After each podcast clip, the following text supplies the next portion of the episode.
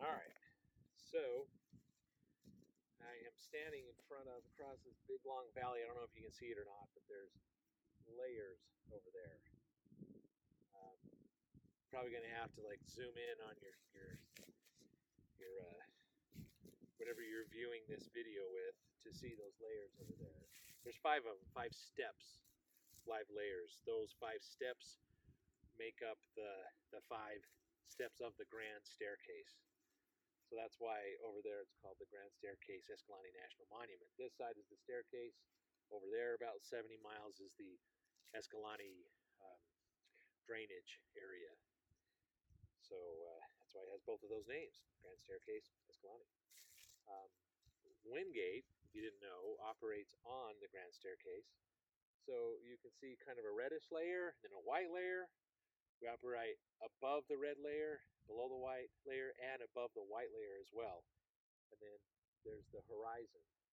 We go right up to that. Now, as far as you can see in your screen there, where those trees are, all the way over to there, to where our permit is, Zion's, you can't see Zion's National Park, it's that way a little bit. And on the horizon over on this side, well, you can kind of see that. The horizon in your way up there is um, Bryce Canyon National Park. So we're on the other side. It's called the Kaibab Plateau, looking across this huge valley to the Grand Staircase area. And I uh, want to talk about a couple things. One, what does it mean to uh, you know look at steps and then decide to climb them as opposed to avoid them? Well, if you're uh, sometimes I have said being in a wilderness program is amazing because you don't just you don't just get to talk about metaphors, you actually get to live in them. And in our case, the metaphor that they're living in in our wilderness is a gargantuan staircase. So we come across obstacles, we can see them as walls that we can't climb over, we can see them as stairs that we ought to climb over and uh, get to a higher place. Now, I'm also, you can see I'm messing with this bark here, and I am taking little pieces and adding into the pieces that I already have, and it is called cording, the act of making cordage. This plant I'm doing this with is called cliff rose. It occurs all around here, uh, southern Utah, northern Arizona, middle Arizona, um, and other places. I don't know where else, but I know it's at least in those places. So any fiber that you twist typically wants to untwist. So if you put something in the way of it untwisting, namely the other set of fibers that it's next to, then that untwist that the desire for it to untwist gets in the way of the other one, and basically they get stuck around each other.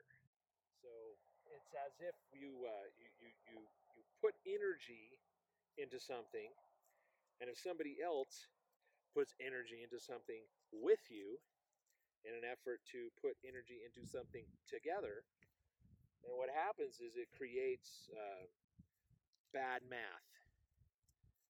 So 2 plus 2 is 4, but 2 plus 2 in this case creates an exponential strength, and it's no longer 4. It's, 5.6 or something like that. So it was a bundle of just bark that can be easily torn up. And now, with this action of cording, it has a lot of strength. And it's actually a cord now, it's a rope.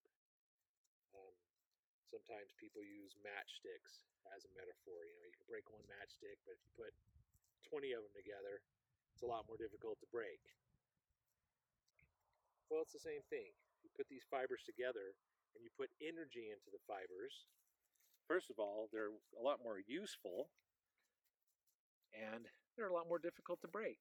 Isn't that cool? So that was just bark a couple minutes ago.